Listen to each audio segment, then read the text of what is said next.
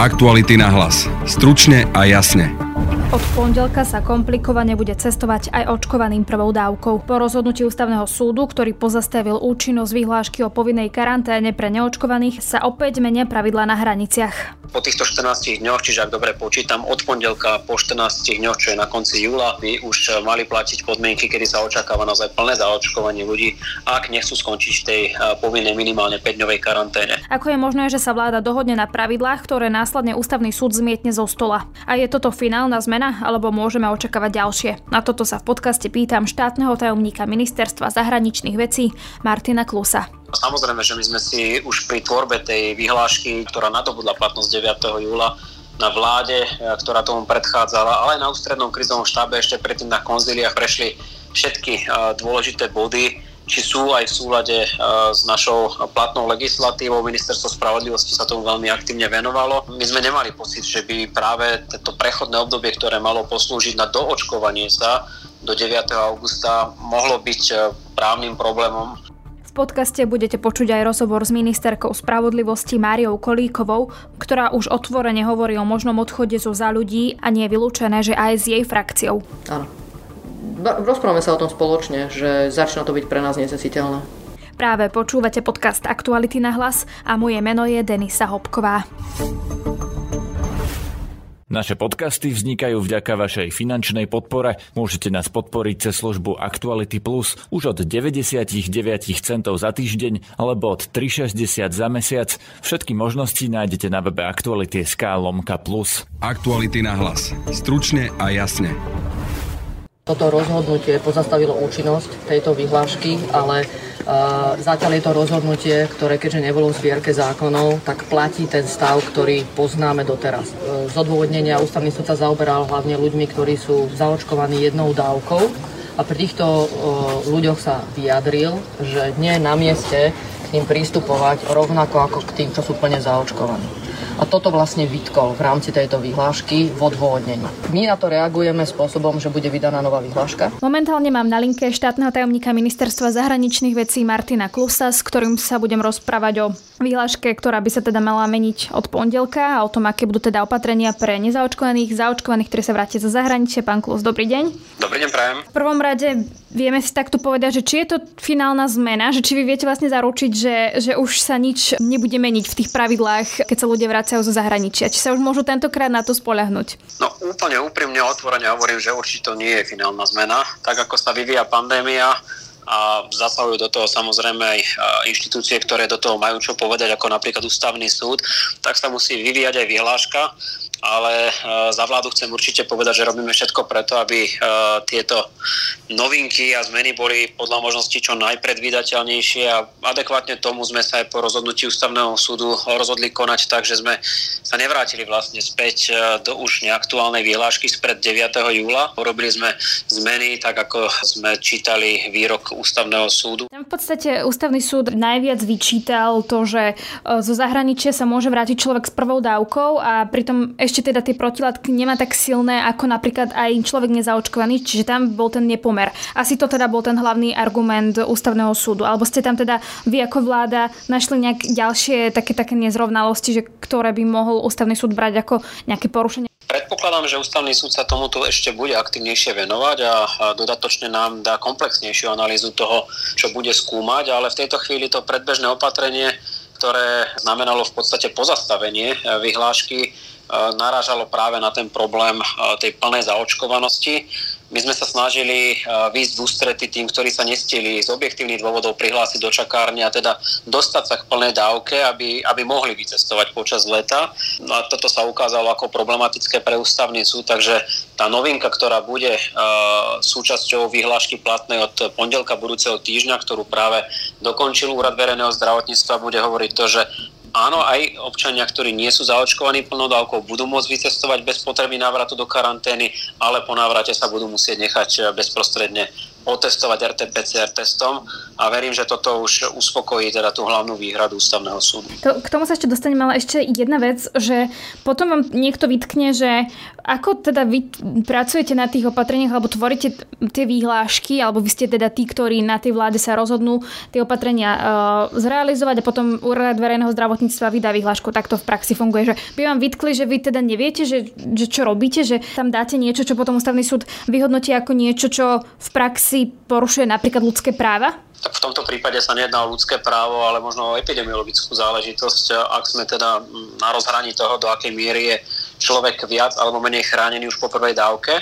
No a samozrejme, že my sme si už pri tvorbe tej vyhlášky, ktorá nadobudla platnosť 9. júla, na vláde, ktorá tomu predchádzala, ale aj na ústrednom krizovom štábe ešte predtým na konzíliách prešli všetky dôležité body, či sú aj v súlade e, s našou platnou legislatívou. Ministerstvo spravodlivosti sa tomu veľmi aktívne venovalo. My sme nemali pocit, že by práve toto prechodné obdobie, ktoré malo poslúžiť na doočkovanie sa do 9. augusta, mohlo byť e, právnym problémom na tak vysokej úrovni, ako je ústavný súd ukázalo sa, že uh, ústavný súd to vidí inak a my sme v podstate okamžite zareagovali, takže verím tomu, že táto nová uh, vyhláška už nebude problematická z pohľadu ústavného práva na Slovensku. Tá vyhláška platí teda od pondelka, od 19.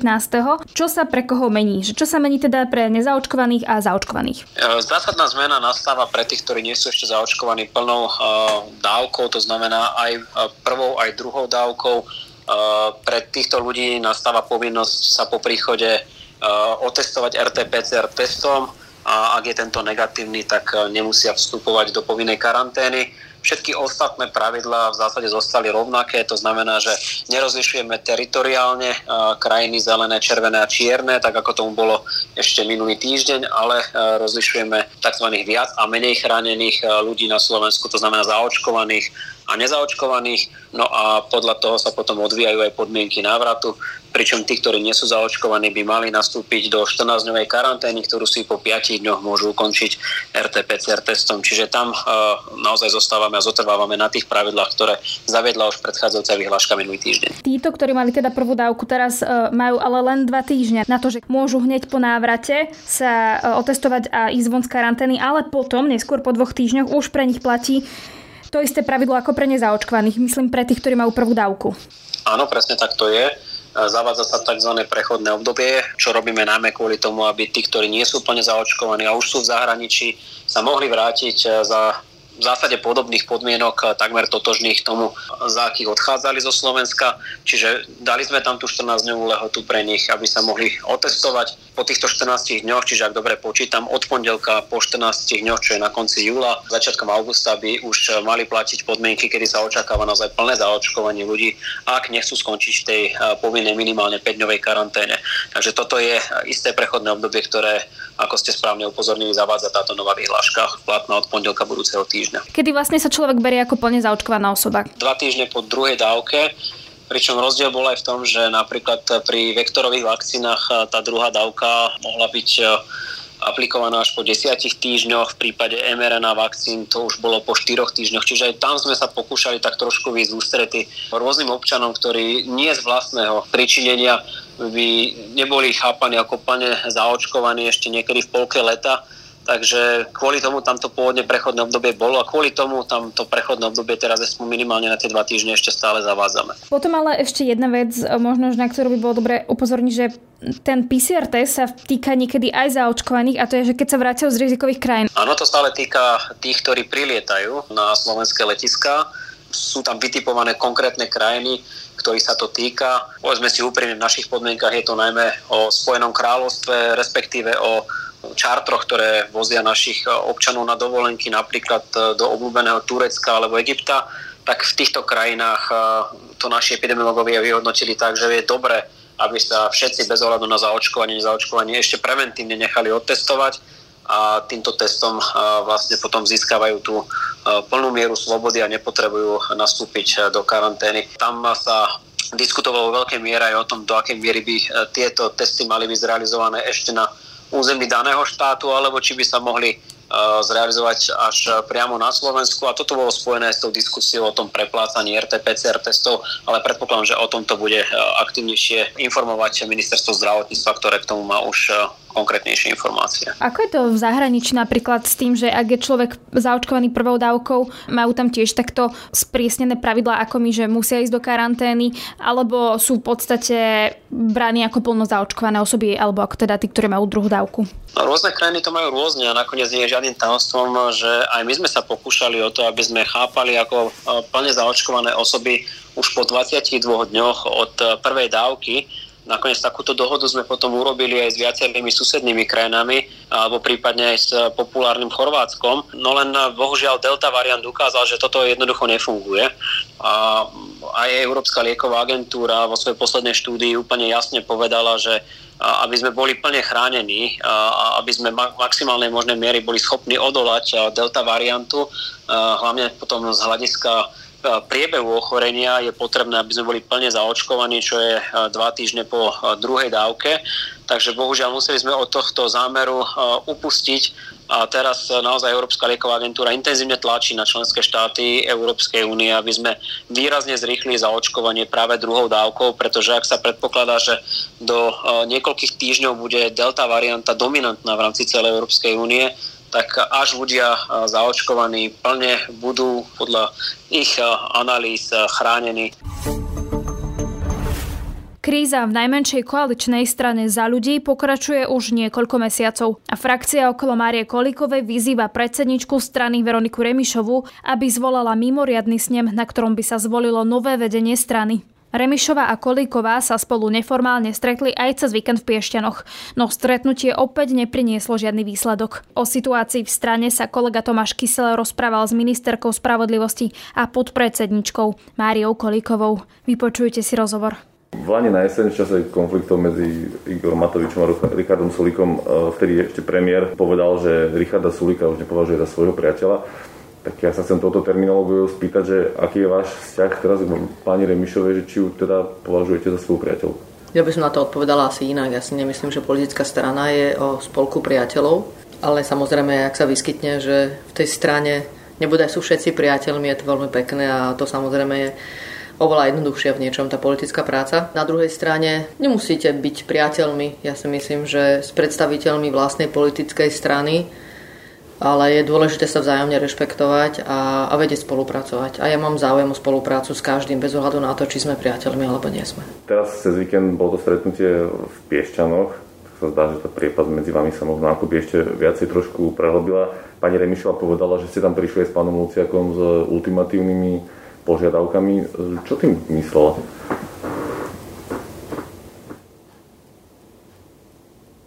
Čo boli tie vaše ultimatívne požiadavky? Nemyslím si, že boli ultimatívne. Ja si myslím, že